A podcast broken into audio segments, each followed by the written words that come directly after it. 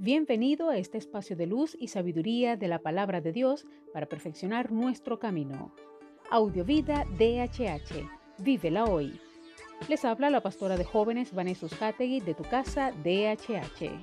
Dame una palabra de ti.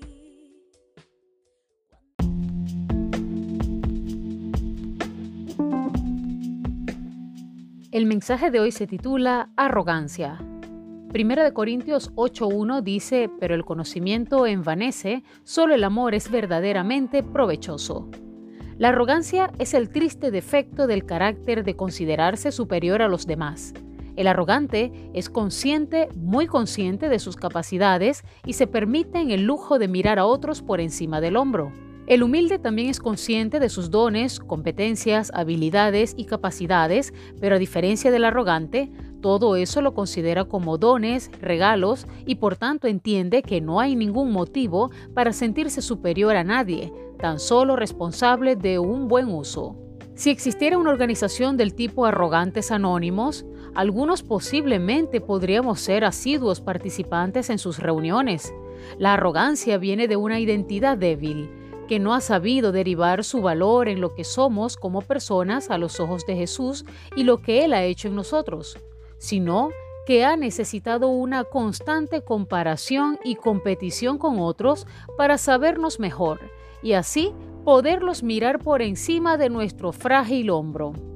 El antídoto, además de lo que Jesús dice acerca de quiénes somos y cuánto valemos, es el amor, porque ambas cosas, amor y arrogancia, están relacionadas con el otro. La arrogancia busca disminuir el valor del otro en beneficio propio, el amor busca el bien del otro en su beneficio. La arrogancia nos deja centrados en nosotros mismos. El amor nos centra en el otro y sus necesidades.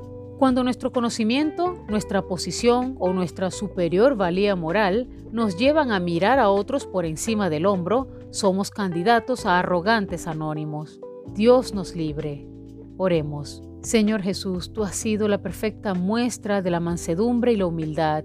Ayúdanos, Padre, a que cada día podamos ser reflejos de tu amor, de tu humildad, de tu paciencia y sobre todo reflejo de tu amor.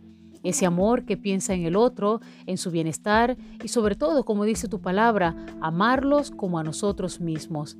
Que tu amor reine en nuestros corazones y en cada acción de nuestras vidas.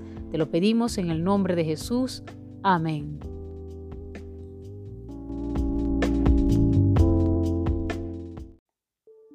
Comparte esta palabra y sea un canal de bendición en las manos de Dios para muchos. Recuerda, lo visible es momentáneo, lo que no se ve es eterno.